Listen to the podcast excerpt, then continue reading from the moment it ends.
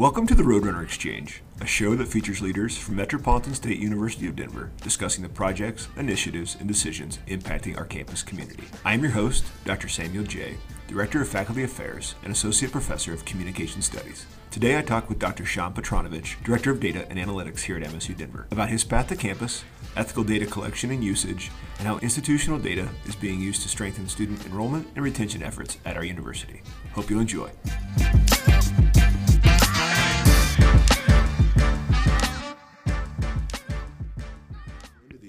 Sean Petranovich. Um, congratulations, it's your first podcast. I appreciate it. You got to come a little closer. Yeah, a little Yes. closer to the mic. Now, are you a podcast listener? Not so much. Okay. But what what is what do you listen to when you're when you're on your commute? Then oh, you're reading. I saw you on the train. Yeah, you read. yeah, I read. Uh, I'll do like a book on tape Okay. sometimes. Yeah. Uh, audio book. But uh, Are you a fiction guy? Are you a philosophy guy? What is it? What does Sean Petranovich listen to? it's all over the place. Yeah. Okay. I mean, these days it's it's harder for me to kind of get into the philosophy stuff because Yeah. I feel like you need some time and uh, more coffee, and it's Yeah. that's more energy than a quick train ride. Yeah. Um, so train ride stuff is usually fiction or uh, I don't know, little data bits here and there. Just Team of Teams, right? That's what you've been reading. Been reading that? Team of Teams. Yeah. Is- Are you have you wrapped it up? Uh, no, but getting close. uh, Okay. And the, the ending sections, yeah. Uh, so like no surprises there. I mean, it's basically you know if you read the title of the book, you got an indication of what's Yeah.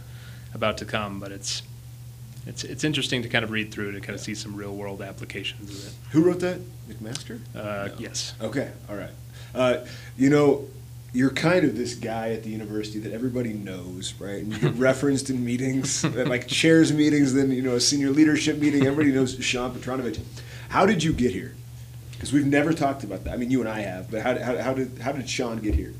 Yeah, uh, kind of uh, by accident. Okay. Um, so happened to be uh, moving to the Denver area. My wife got a job here at the Children's Hospital, so we were moving up to Denver. Um, and uh, at that time, I was still kind of chasing um, the prospect of, of being full time philosophy professor. Ah. there happened to be a an, an affiliate position in the philosophy department, Okay. so that was my in for the university. Was being an affiliate philosophy uh, instructor.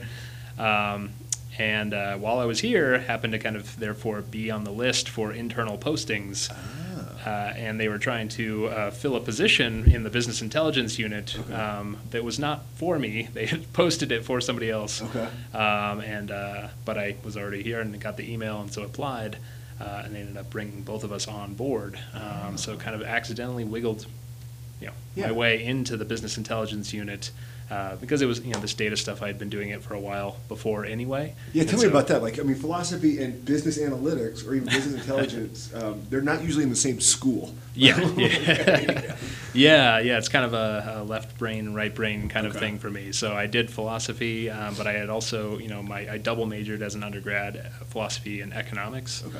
So I got some uh, economics, socioeconomic research jobs right after undergrad, Okay. uh, and I kind of used those to kind of pay for grad school. Um, and so I'd been doing data stuff on the side for a while.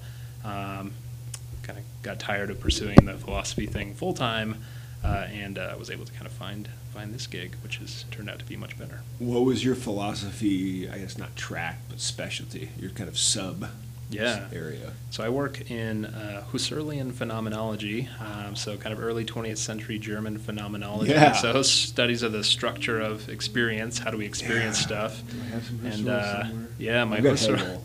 There we go. in particular, I, I've worked on uh, you know what does it mean to experience being a member of a group. Wow. So you know how do we experience group membership? Whether that's like a, an intimate, close knit group Yeah. or kind of a, a larger anonymous group, like Okay. you know being you know a Coloradan or something like Yeah, yeah. that. And what is that experience like? Okay. Always kind of that group uh, uh, uh, phenomenology. Um, can that include? Did you ever do like organization work, or was it mostly like or- an organization, a company, or was it mostly different kind of in grouping, out grouping? Um, culture based, I guess. Yeah, I mean, it, it was a mixture of everything. So, I mean, my, my specialization was about, like, you know, how does this one guy, Edmund Husserl, talk about social groups? So that included, um, you know, smaller groups, larger groups, you know, companies, Okay. families, uh, friend groups, Yeah. groups of, you know, professional groups, and, and these kinds of things. Yeah. The argument there was that, you know, he has one theory of how this all kind of hangs together. Yeah. And uh, was exploring that. What was your dissertation on? It was on Husserl's uh, theory of community, Okay. uh, and uh, not to get too into the weeds No, here. I- it's, uh, too- this. This is yeah, good. yeah. So, so Husserl has a theory of parts and wholes Okay. as part of his logic, and so uh, people usually talk about his theory of parts and wholes uh, as like one part of his logic, kind of dry symbolic logic stuff. Yeah. And then he has all this other stuff he wrote about community membership and being in social groups and intersubjectivity. Uh, and my uh, argument was to say, like, you know what? I think he actually talks about social groups in the same way that he talks about logic and mereology and parts and wholes. And here's how that kind of matters, and here's why we should care that he writes about social groups in the same way he talks about parts and wholes. Where has his school of thought gone in the last 80, 90 years? Like, where, what are the advancements in that in that perspective?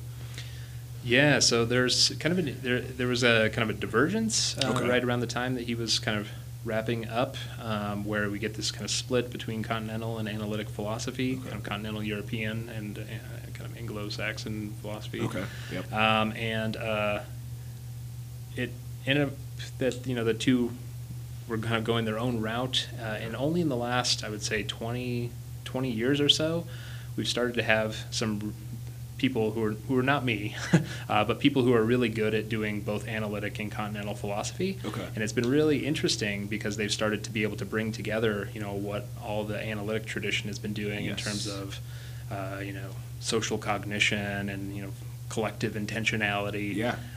in their realm, and then being like, oh, you know what, Husserl wrote about this Yeah. a hundred years ago, and Yeah. things like that. Um, and so it's been it's been you know, last 15, 20 years have been really interesting in Okay. terms of bringing these two schools of thought together.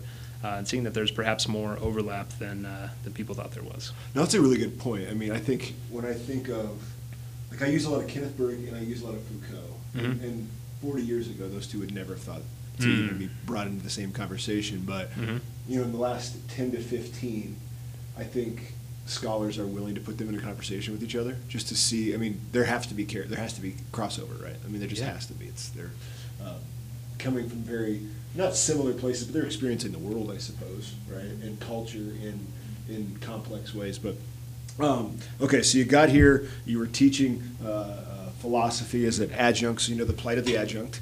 Okay, uh, how, how, how has your job evolved now, right? Because I'm guessing it started in a very different way than it probably is now. So what what is what's your growth been like as a professional here? Yeah, so when I came on, I think my title was something like junior business intelligence Oh. specialist or something, Okay. and uh, it was it was a lot of you know querying data and, and answering people's questions, um, and and it was always kind of reactive. Like people would put in requests. I need to know how many students of with this major have this characteristic Right. and stuff like that, and really kind of small small analyses uh, of, of that variety.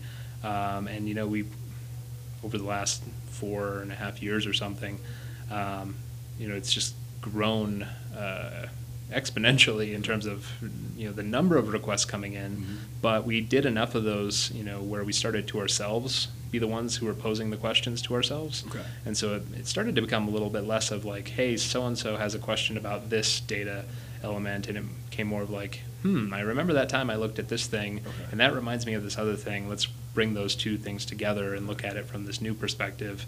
Um, to, to where we are now. Um, so uh, now kind of overseeing the business intelligence unit, the institutional research office, and the enterprise data warehouse, where we have all these kind of groups working in sync to Yeah. help inform strategic decision making, which would have uh, was not a part of the conversation, you know, four years ago. It's- Yeah, I it's want. I want.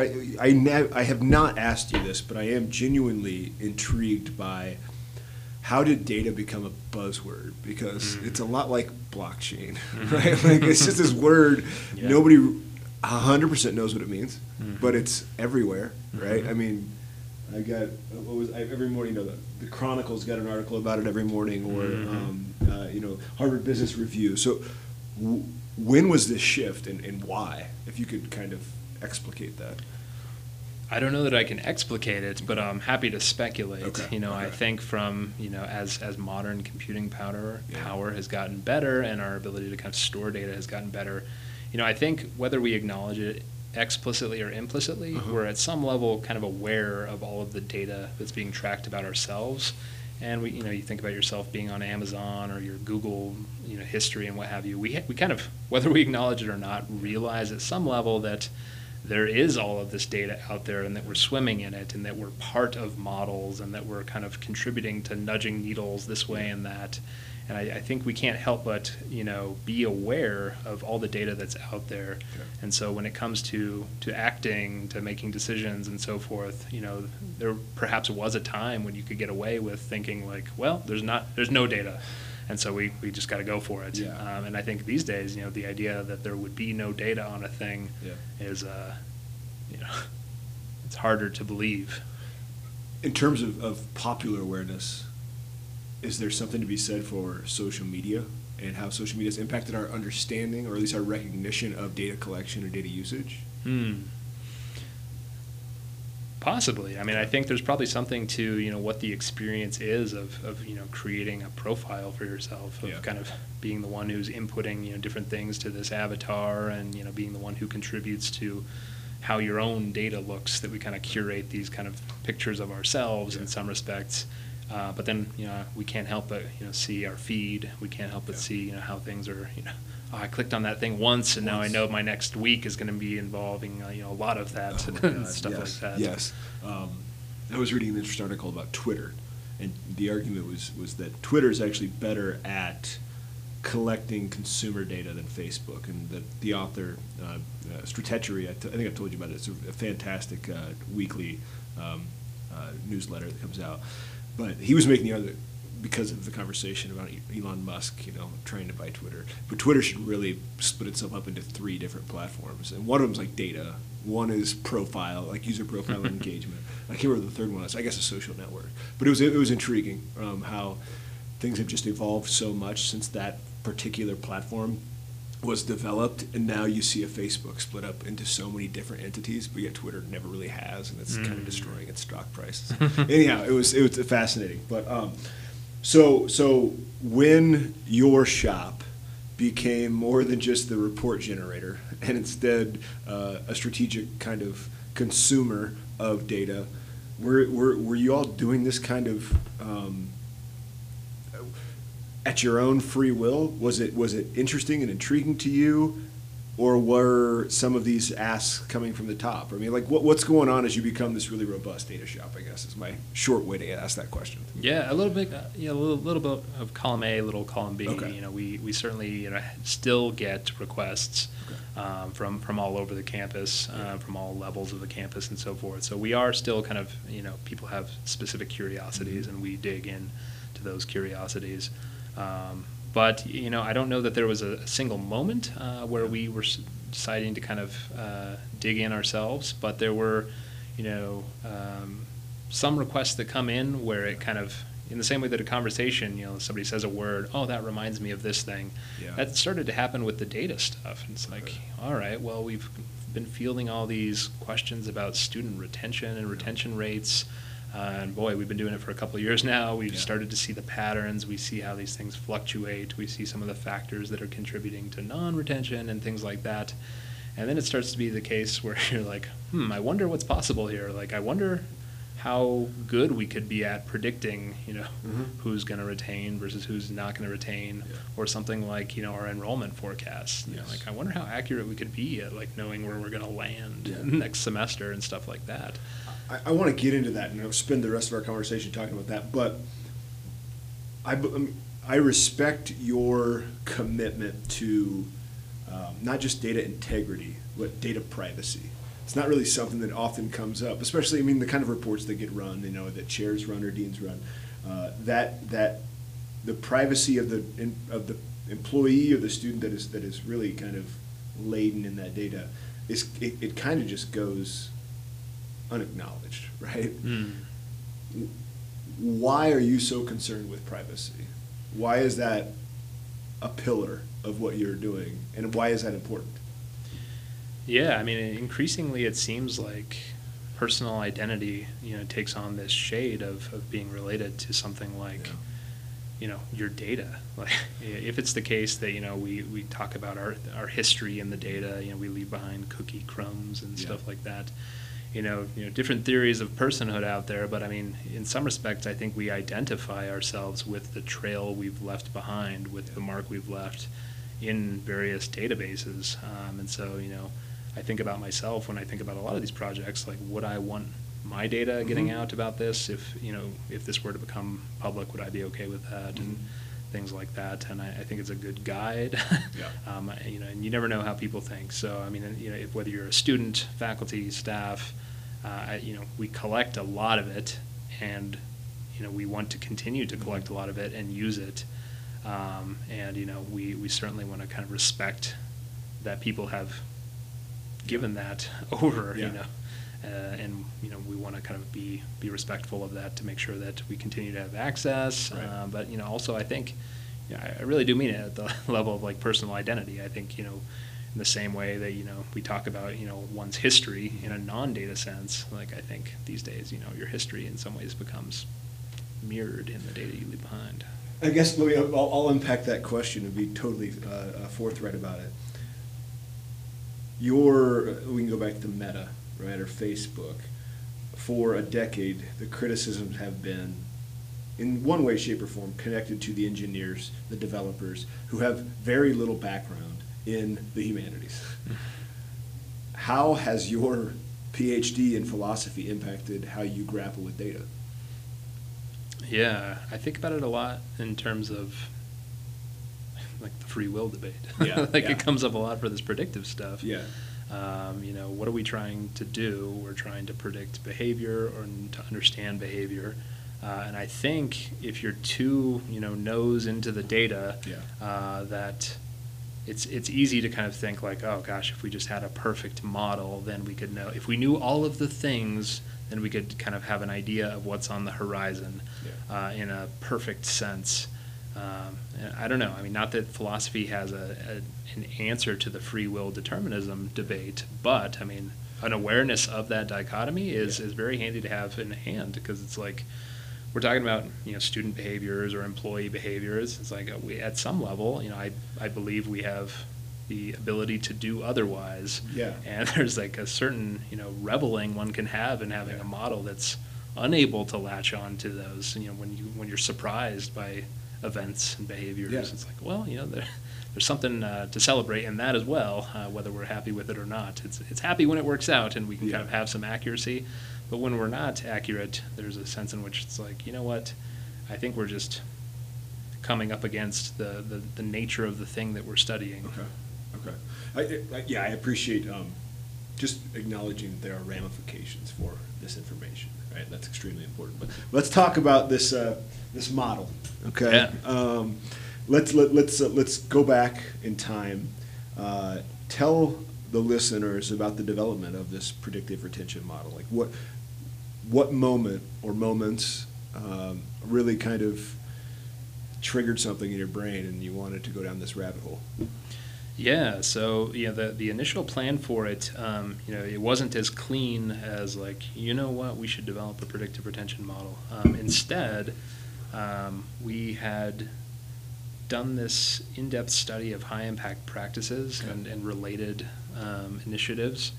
Um, and the question came up after the fact. I mean, one of the takeaways from that report is like, hey, look, the students who participate in these high impact practices, they retain better, they graduate more frequently, and stuff like that. Okay. And of course, you know, one of the, the questions that comes up is like, well, are these students who were just going to be graduating anyway? Were are the students who are doing these things students who are going to be retaining anyway? And we're Mhm. just kind of playing that up as as highlighting these programs. Okay. And so one of the ways you know that we started to think about that, you know, in a perfect world, we would have you know, a scientific study, you know, a control group. Mhm. Uh, and so forth. Um, we didn't have that. We were studying, you know, historical patterns in retention, graduation, et cetera.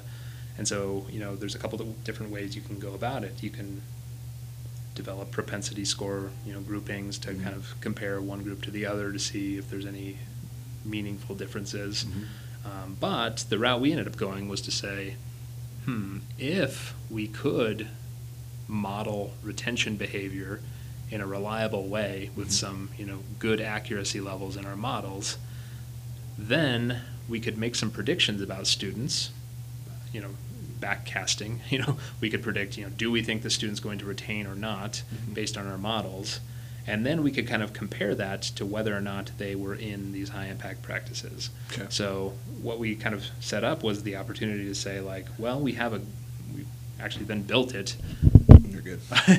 uh, we were able to say, you know, like we have a decent model at this point Yeah. with good accuracy and we can make predictions. This model is, you know, suspecting that this student was maybe predicted not to retain, uh, and they participated in this program and they retained. So maybe there's evidence to support the efficacy, uh, or you know, yeah, that, that we could kind of trans this kind of transformational properties potentially of Okay. these some of these programs. Uh, versus, you know, the, the flip side of this is like, if the model is predicting yes, that student is totally going to retain, and then they do, Mhm. like, well, no surprises there. You know, if they're involved in a program, it's like, well, they were they were on track anyway as far as our model was concerned. Yeah. But we were looking for that pocket of you know students who were, you know, proving our model wrong in some respects. You know, and seeing you know where they were participating in programs. Uh-huh. And so we were able to identify some of the programs around campus where it's like, you know what, according to this model, for better or worse, you know, the model thinks this the students participating in this program wouldn't retain very well, Okay. and they are retaining very well. And so we were looking at that discrepancy between predicted values and actual values, and Mhm. seeing like these students are far outperforming what we would have predicted. So that it was driven by trying to kind of follow up on that high impact practice Mhm. study, um, and in so doing, we developed that predictive retention model. After that was done, you know, after we had kind of played around with the high impact practice piece for a while, could step back for a moment and say like, oh, we made some models about predictive retention, uh, and I wonder how we can operationalize this to see, you know, are there other opportunities for thinking about the the data we've just generated Yeah. about the kind of you know speculations, you know, the things that we, we think might be the case in the future. Gosh, if we have some ideas about how we think the future might shake out, are there things that we could start to do in the present to start to alter things like human behavior, Right. uh, to nudge uh, in certain ways? You know, if we think a student is is maybe not going to be retained into the future, um, why? You know, what are the variables coming into play in the model? You know, what seems to be tripping it up, Mhm. um, and can we address that? You know, in some cases, maybe not, but at least in some cases, you know, the hope would be, you know, with enough lead time Mhm. uh, that we could get ahead of this and try to kind of catch students before they happen to drop out or, or what have you. So as you're going through these multiple iterations of this model, are you adding variables, taking them away? Like what's happening to the different versions as it as it kind of fine tunes itself? Yeah, so I mean, it's a it's a process of looking for all the variables that are at our, our at our disposal to kind of see, hey, what are some of the combinations of these variables Mhm.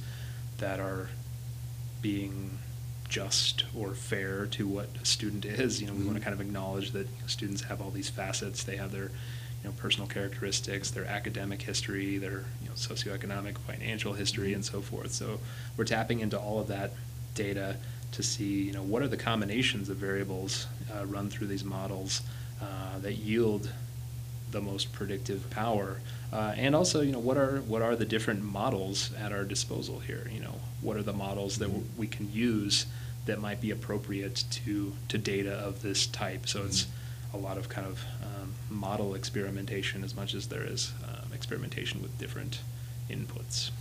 So you got the model. this is the well, I don't want to say the easy part, right? But you you mentioned nudges, and I think you're really building um, a larger strategy made up of tactics and ultimately a kind of a culture change based on this this thing. So what does it take from your perspective to get others to see the value of this and to begin to take some responsibility for those nudges? Yeah, I mean, I'm my my hope is that we can get a really solid, uninterrupted semester's worth of intervention under our belt Okay. to potentially see the retention rate move a bit. Okay. We've been remarkably steady in our retention rate over the last call it decade. Yeah. I mean, hovering between 67 and 68 percent retention rates for all students at the undergrad level. Um, you know, it's been remarkably steady, uh, and my hope is that you know, if it's the case that we can move the needle on that, even a little bit, um, you know, that this could kind of show what's possible. Um, it could kind of show that, you know, if we use this data, if we use this to kind of decide how we can act early, uh, then we can address, uh, you know, we can try to address student issues, um, needs, demands, desires that they may have, Yeah. um, things going on in their life. I mean, no illusions here that we'll be able to kind of change all minds, uh, there will still be students that we don't retain. Um, but um, I, I've got to believe or hope, I guess, that Yeah. there are at least some students who, if we kind of act early, we can kind of help. Yeah. Are you, have, have, I guess, have there been any interventions that have not been effective? And I don't want to get into politics of any of this, but I think that this, this data now really provides um, quantitative understanding of these programs and whether or not they're working versus anecdotal evidence. Are there anything that have kind of surprised you that, that work better or not as, as good as one would predict? You know, I'm, I'm not, I don't want to pick on any departments, but, you know, different kinds of interventions. I mean, what, what's working better than you really assumed would? Well, you know, um, I, I was really happy. Um, it's, I mean, the, the, the quick answer is it's probably a little too early to know what's going to be effective and what's not. Okay. Uh, potential preliminary indicator of the possibility of there being some efficacy here um, came in, um, you know, December of 2021, uh, where we were kind of doing a, a test run of the modeling, making our predictions. You know, which students do we think will come back, which won't. Um, and at that time, we had our list of students who we were predicting not to retain. And at that time in December, they had not yet registered for spring 22, spring of 2022 courses. Okay. Um, so for that group, um, we were able to kind of uh, grab a, a small subset of those students and engage in some you know, strategic outreach in terms of um, some emailing, some calling, some importantly, I think, um, text messaging. Okay. Uh, and the text messaging was, you know, light nudging, I would say. You know, Yeah. it was saying, hey, we know you're not registered for the upcoming semester. Um, is there anything we can do to help? Um, and it's, you know, the interactive, you know, auto bot texting thing. You know, if they say, yes, I need help, then, oh, what, do you need help with this topic or that topic, et cetera. Um, of those students that we had reached out to, you know, via text, who we were predicting were not going to retain, and at that point had, had not registered for courses, um, you know, just shy of half of them ended up registering Wow. for the semester. Um, and you know, I, I do mean it. You know, we're not sure yet what the efficacy would be. You know, a, a, quick, um, you know, uh, objection is like, well, maybe they were going to be registering anyway, Yeah. and we just happened to text them on the day right before they were clicking OK to the you know being registered and something like that. Time will tell. I mean, we still need to going to be digging in for future semesters to see how that's going to go. Okay. Um, but you know, the hope is that you know by offering some additional support, some additional outreach, um, you know, opening up the door to show what wraparound services we have available, uh, and making those connections. Um, that at least some of those students are going to have an extra point of, of contact, Mhm. an extra set of ears to listen, um, an extra set of you know advice giving um, Yeah. to be headed their way. So I am really ignorant when it comes to data and just statistics, yeah, statistics. But how can how do you fine tune the model to know whether or not that student was going to register anyway? I guess you said you're going to try to you know it's going to get more accurate, but what does that mean right, for a lay person? Explain that to me. Yeah, so I mean, one of the ways we've been approaching it here is to say, you know, for for a full run of the model, which you know our, our best bets are on fall to fall retention, Okay. which this previous one was not, and so in some respects, students just are more likely to retain fall to spring. So it's not a great subsample there. But for this fall to fall one, you know, what we're aiming for uh, is to say, hey, we we have a good model at this point. You know, we have between 75% and 85% accuracy Mhm. uh, in predicting whether a student will retain or not. Mhm. So when we have a big group of students who we're predicting won't retain, um, if we're able to retain those Mhm. students, we will have kind of proved the model wrong. Okay. And so, uh, you know, a kind of I'll call it a kind of semi or, or pseudo measure of something like causality Yeah. would be to say like, well, can we can we change behavior? Can we cause a student to retain, to to register, and what have you? Well, one way of interpreting that would be to say like, with the counterfactual. you know, Mhm. they they wouldn't have unless you know we were predicting that this wouldn't have happened, and, and then it did Yeah. uh, at a at a rate that was you know beyond what we was in the kind of expected range of, of error. Okay, that makes sense. What are some of the variables that you, uh, that are part of this model? Because I know it's conversations come up, it's questions that you and I have both received. What are some of the things that are going into this model? Yeah, so we're looking at about 20 years of retention history, so patterns in retention rates from fall to fall and spring to spring for undergrad degree seeking students. Um, and so by, by looking into about 20 years of history, we're pulling on uh, students' academics, their demographics, and their socioeconomics. So we're looking at, you know, our main variable here is, you know, were they retained or not, or dependent variable, uh, yes or no. So it's just a binary classification problem. Um, variables that we're using include things like students' GPAs. Mhm. Um, since we're doing fall to fall and spring to spring, you know, were they there in that in between semester? Uh, things like academic standing, uh, the number of withdrawal, you know, W Yeah. courses that they had in a specific semester. We're also looking at things like, you know, when did they begin with us, Okay. and you know what, when is it now? So the amount of time that they've been with us Mhm. uh, comes into play. So the, the span that they've been here. Um, things like uh, race, ethnicity, uh, sex, first generation Mhm. status. Um, things like um, their EFC, their expected family contribution, uh, their financial depend- dependency status. Um, these are all you know the kind of things that are going in there. So we our, our kind of go-to right now is a list of I think approximately 20 variables, Okay. um, with the hope that we're kind of touching on all of the main areas um, that would you know, contribute to who a, who a student is. You know, certainly no kind of um, no, no belief here in omniscience, but you know of the variables that we have at our disposal, the hope is that we're touching on uh, many of the the fundamental aspects of what would kind of contribute to a student's behavior. How does this and what is going on with you and me and some of the, you know, many of the folks around the university in that small task force, but how does this relate to enrollment? Like in your brain, what are you thinking? I mean, because ultimately that's the, that- the goal is to have this one, you know, beautiful, you know, tool that can hopefully retain and help with enrollment. So eh, get, let me, let me get into your brain a little bit. Like, what are you thinking those, that relationship is with this retention and enrollment? Yeah, so if you kind of look at our at our history, you know, we see you know our our enrollment levels you know declining over the last you know, call it a decade plus. Yeah, Um, yeah. So you know we we've seen our enrollment declining.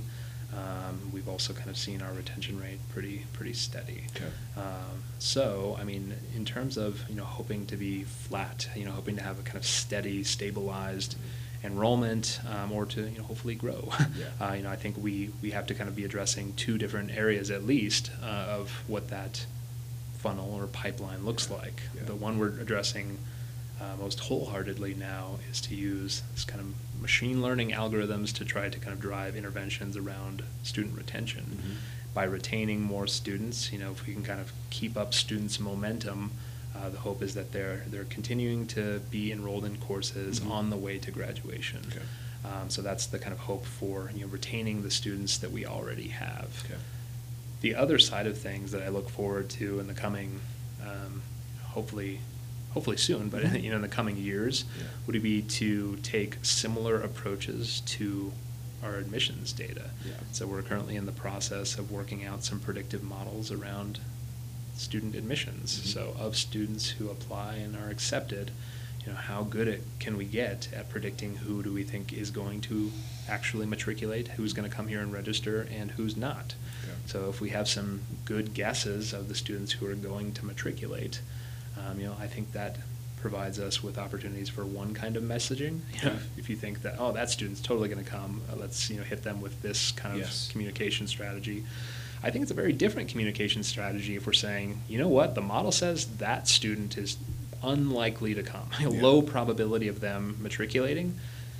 You know, I don't think we do nothing, but I think there's, you know, if it's the case that we're thinking they're not going to matriculate, then I think we have to be thinking about, you know, what would change someone's mind who we think is maybe not coming here, is thinking about maybe, uh, you know, enrolling Yeah. elsewhere and, and so forth. So I think, you know, I look forward to, on the admissions side of things, you know, refilling the bucket that is, you know, student enrollment and, you know, the size of the student body. Um, I think we're going to have to be increasing our levels overall. Yeah. And so I think part of that is going to be, I hope, leveraging these same kinds of models Mhm. um, with, with different variables in the case of admissions because we have less info about Yeah. students at that point. Uh, but to try to kind of get out ahead of this to say, um, well, you know, what communication strategies Mhm. do we need to deploy to this group of students versus that group? That's a really, really good way of putting it. And now I think about this like rhetorically. You have to recognize there are different audiences for different orators, different situations. And so we would ask a communicator, right, to adjust their language and their argument Mhm. based on the audience. And that's kind of, yeah, I mean, it's, it's I don't want to say efficiency because it's oftentimes used as in a bad way, but I think it's a more appropriate use of, of the resources that are available. I think that's, that makes total sense. Absolutely. Um, I, I did have, uh, okay, so, um, what are your goals for this predictive retention task force, as well as the, the larger working group that we're getting together in May? What would you like to see accomplished by August first?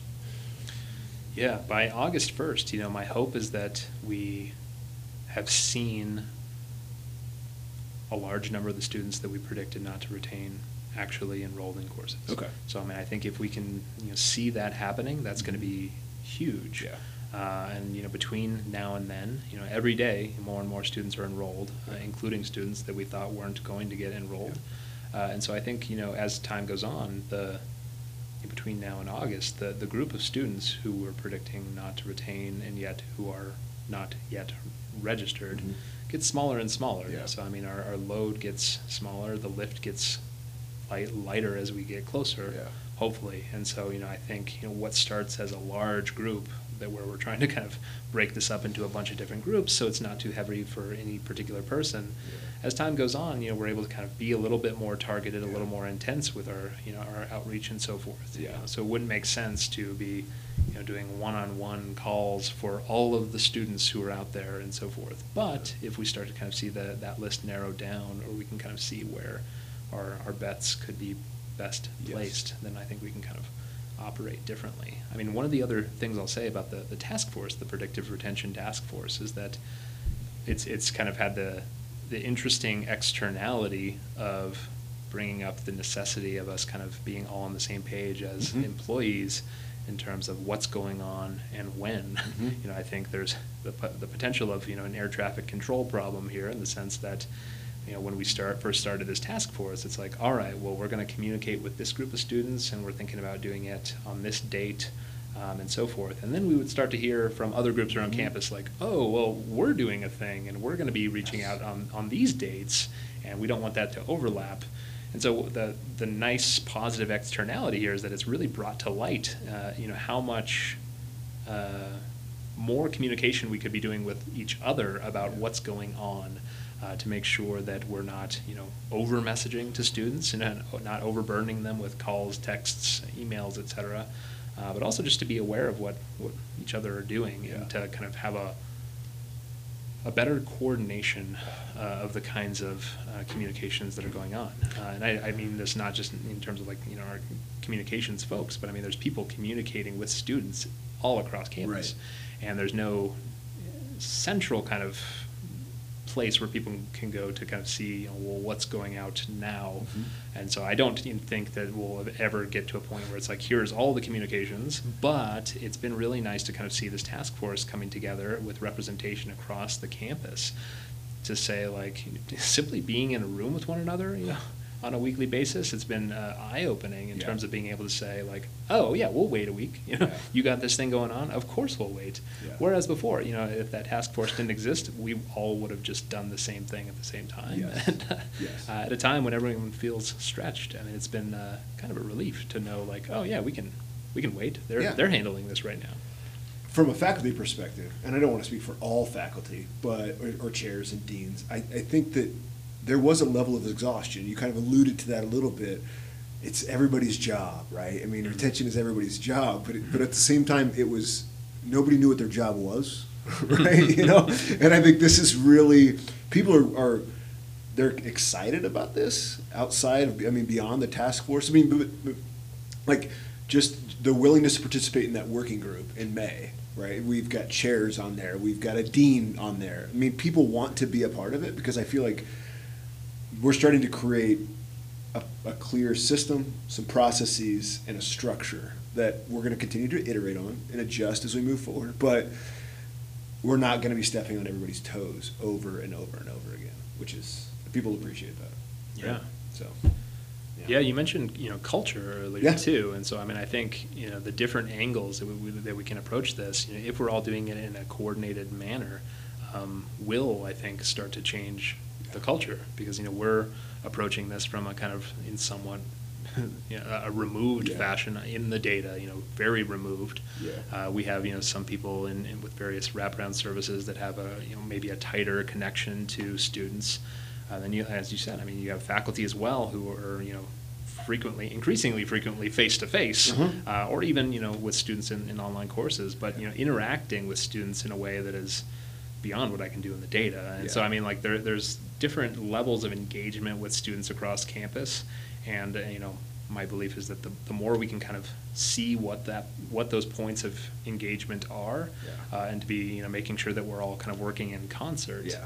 Um, is, is huge. So I mean, you know, what what is to be done? You know, if you're you know staff, what's to be done if you're faculty, et cetera. I mean, I, I'm you know extremely happy for, for anything anybody wants to do. Yeah. Uh, but I think we have some some ideas of ways that we kind of can be engaging different groups around camp. Yeah, I mean, there's just certain things, even as we began to flesh out uh, a, a communication plan for next year, that a light bulb goes off in my head when I look at the success of one department's chair reaching out to majors, right? Of course, that conversation, that communication is not going to necessarily be more meaningful, but there's a relationship, right? Yeah. that we that that the chair wants to take advantage of, that we should be taking advantage of, that doesn't exist for like a university comms plan. It's just different, right? So that's that. I think knowing your audience, knowing different strategies, we're not trying to overwhelm anybody. I think we're just trying to be way more thoughtful uh, in how we do this. So, what did I miss? What have I not covered? Have we got Have we got into it? have we got into it enough? Because I could talk about this all day. Yeah, I mean, I think we've we've touched on a, on a lot of it. Uh, yeah, I, I think you know we've got we've got these models. We're feeding it a lot of data. Uh, these are kind of machine learning models uh, for anybody who's interested. We're uh, using naive Bayes, uh, random forests, and AdaBoost models. Don't know what that means, but okay. Yeah, I just want to throw it in there, yeah, uh, just yeah. in case. you know, Blockchain. so- Yeah. so you know, I think you know what we're really happy with with how we have the models set up and how they're interacting with one another. We have them kind of set up as an ensemble of uh, of models working in concert, um, and you know the the team has done great work in terms of you know automating pieces of this as well. And Yeah. so uh, I think every semester that goes on, we're going to have more and more data to tap into some of the nuances of student behavior. Uh, and every semester, we're going to be uh, fine tuning our models a little bit more. So, you know, I think we're at a good place already. Okay. Uh, and I have a lot of optimism about um, our ability to kind of increase the efficacy of this uh, moving forward. You are doing a billion things at once, but I do want to ask you. I mean, in a perfect world, what would you have in terms of uh, uh, uh, data? I hate data dashboard gets used too much, but what at, a, at, a, at an institution of higher education for internal decision makers on in the academic affairs side, but also student affairs side, what what would that dashboard look like to you? Like what you know? I, I mean, get creative as possible, but like what what what would you have out there for people? Yeah, so I mean, I think one, one thing that kind of comes to mind for me right now, and this is something that I brought up early on in, in Digit, so our data integrity and Mhm. governance team, our, our initiative to kind of get our data house in order. Yeah, uh, one of the yeah. things that kind of, you know, I It's a think that got, st- that group got kind of started, and I, I, I couldn't help but think that, you know, the, reading the room, I couldn't help but think like, all right, well, we got to start from scratch, and like, we got to get our data going. Yeah. Uh, and I, one of the points I wanted to make early on in that group um, was like, I think our first order of business is as a small committee to know what we already have. Yeah. Um, because I, I think, you know, we're not perfect, but I think that there is, you know, way more out there that's available to people than, Yeah. than folks even realize. Yeah. And so, you know, you know, to the question of like, what does my ideal dashboard look Yeah. like for, for just anybody? Mhm. You know, I think there's a, a ton of resources that are, that are out there, whether uh, people are aware or not. You know, Yeah. whether we're talking about logging into the EDW and pulling down a report, or, you know, logging into the EDW and playing around with an already existing Yes, dashboard. yes. Um, we, we perhaps haven't marketed ourselves super well. You know, we have all these. We have the business intelligence, you know, data science and Uh-huh. analytics team posting a bunch of uh, historical analyses and, and insights and stuff there.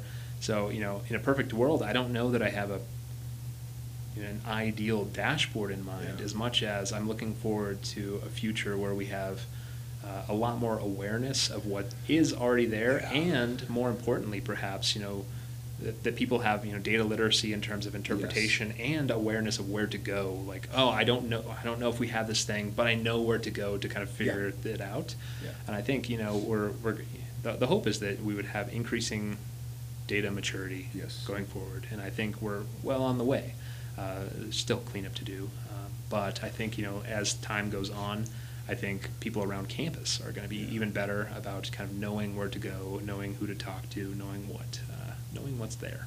That's a, it's almost, you're kind of almost like a clearinghouse, right, of data. Is that, I mean, I- here's how I think about it. And I was just talking to, to Devika Banerjee, who's in Com Studies, associate professor, and we were talking about the sharing of data from researcher to researcher, right? Mhm. I don't want to freak anybody out by increased research expectations. That's not what we're talking about. You heard it but, first. But, but that is a thing that happens at other institutions, right? You share your data sets. You Mhm. can you can use.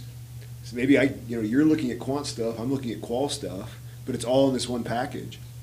We don't have a system in place to do that better, right? Ideally, I think anybody who sends out a campus survey, right, would have to go through a process of making sure that those uh, uh, uh, measurements are going to be accurate, and then think about all the cool stuff you could find in that in those results, right? We don't think about it because we just. And not to say that bar charts or bar graphs are bad, but me, I want to look at the qualitative answers to some of this stuff, not just the, the mhm. line, the lines, you know. Yeah. But we we don't have that mechanism to share. Yeah. Maybe am I, am I does that make sense? Yeah, it does. Yeah. So I don't know if, if it would be a clearinghouse. I mean, so EDW, Yeah. Enterprise Data Warehouse. I, don't, I don't know that I know the difference Yeah. to like spell out what a difference between a clearinghouse and a warehouse would be. But what you're describing almost starts to sound like what, what some folks start to call like a, a data lake house. Okay, okay. Uh, where the idea would be like, all right, warehouse, it's like pre-packaged, all Yeah. your stuff is ready to go, the report's there, are just, you know, plug and play and Right. pull down your thing. The idea of a data lake house is that like, well, sometimes you need to get in there, see the raw stuff, uh, and decide how you want to kind of use it from there. Yeah. Um, I think the, the current EDW structure is, you know, really great at, at the moment in terms of being able to house a lot of stuff from Banner. Okay. Um, I think in the future, we would want to consider, and I don't know if this is an EDW solution or some other platform, but a, a go-to place, maybe that's what the clearinghouse reference would be, but a go-to place that's known uh, of, you know, where all these things are. Um, You know, one of the things that's going to come up on Thursday um, is that we're proposing a new survey management policy. Uh, And that's, you know, to your survey point, you know, Yeah. there is about to be, hopefully, um, some additional kind of oversight and kind of, I said earlier, air traffic control Yeah. of, you know, what's going out when, who's asking what, have we ever asked that question before? Do we already have what Yeah. you're trying to do, et cetera? Um, So I think that'll be, that'll be good. Um, And, and, you know, I think this whole project, you know, it certainly involves a lot of, you know, knowledge management as well. Yeah. Uh, You know, how do we kind of treat our data as an asset? uh, And by treating our data as an asset, we don't want a bunch of data stuffed into the mattresses. Uh, Yeah. We want a place to go where we're kind of treating it as, as the value that it is. Thank you, sir. I think we got into uh, the nitty gritty a little bit when it comes to this. Um, I think we answered a lot of questions, and it was a good conversation. It Appreciate was. it. All right, Thank you for friend. having me. Thank you so much. And uh, Terry's calling me again, so I guess I'll call her back in a bit. Thank All you, right, thank you. cheers.